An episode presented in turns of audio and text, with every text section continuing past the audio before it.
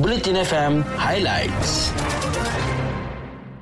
Berita terkini di Bulletin FM. Sumber daripada Harian Metro, Berita Harian, Free Malaysia Today, Utusan Malaysia dan Kosmo. Polis meminta saksi kemalangan maut membabitkan pejalan kaki di pintasan Selayang Arah Kepung di Kuala Lumpur Jumaat lalu tampil bagi membantu siasatan. Ketua Polis Tuk Gombak Asisten Komisioner Zainal Muhammad berkata, siasatan awal di lokasi kemalangan yang berlaku sekitar jam 11.30 minit malam itu mendapati permukaan jalan kering lurus serta mempunyai dua lorong. Beliau berkata setakat ini belum dapat dipastikan jenis kenderaan yang terbabit dalam kemalangan itu. Berikutnya bekas Perdana Menteri Tun Dr. Mahathir Mohamad yang masih dirawat di Institut Jantung Negara sudah berinteraksi dengan keluarganya. Anak ahli Parlimen Langkawi itu, Datin Baru Kamarina memaklumkan bahawa keluarganya berharap orang ramai tidak melayan sebarang kabar angin yang disebarkan daripada sumber yang tidak sahih.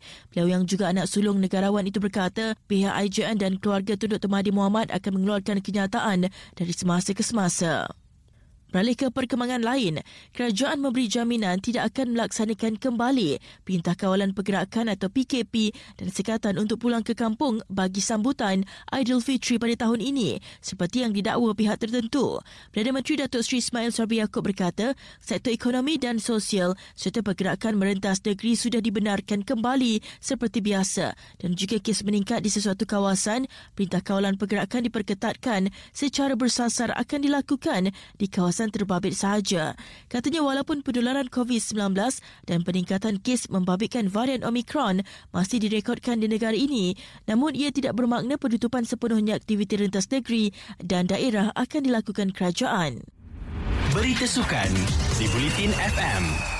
Jaringan kemenangan bini akhir Manchester United ke atas West Ham dalam aksi Liga Perdana Inggeris kemarin dipersoalkan sama ada ia patut diterima atau sebaliknya. Hantaran Edison Cavani disudahkan dengan tampanan mudah rakan sepasukan Marcus Rashford sekaligus membolehkan United menang 1-0 dalam aksi di Old Trafford itu. Video bantuan pengadil VAR melakukan semakan sekiranya ada pemain yang offside dalam gerakan gol terbabit. Namun jaringan itu disahkan dan kemenangan itu membolehkan United melonjak ke tangga keempat EPL. Berikutnya, Ratu Terjun Negara Datuk Pandalela Rinong mencadangkan atlet negara diberi peluang untuk mencari penaja sendiri bagi meneruskan kehidupan dalam waktu sukar ini. Pemenang pingat perak Sukan Olimpik Rio 2016 itu berkata, atlet juga perlu diberi peluang untuk mempelajari kemahiran hidup dan mencari peluang pekerjaan sebagai sumber pendapatan sampingan.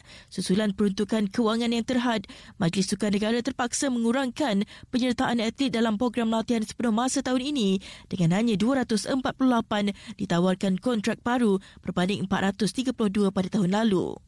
Melalui itu sekian berita terkini, kami upgrade aplikasi Audio Plus untuk jadi lebih menarik. Boleh kumpul mata setiap kali stream kami di web dan chat di sana. Ikuti berita-berita terkini di Bulletin FM.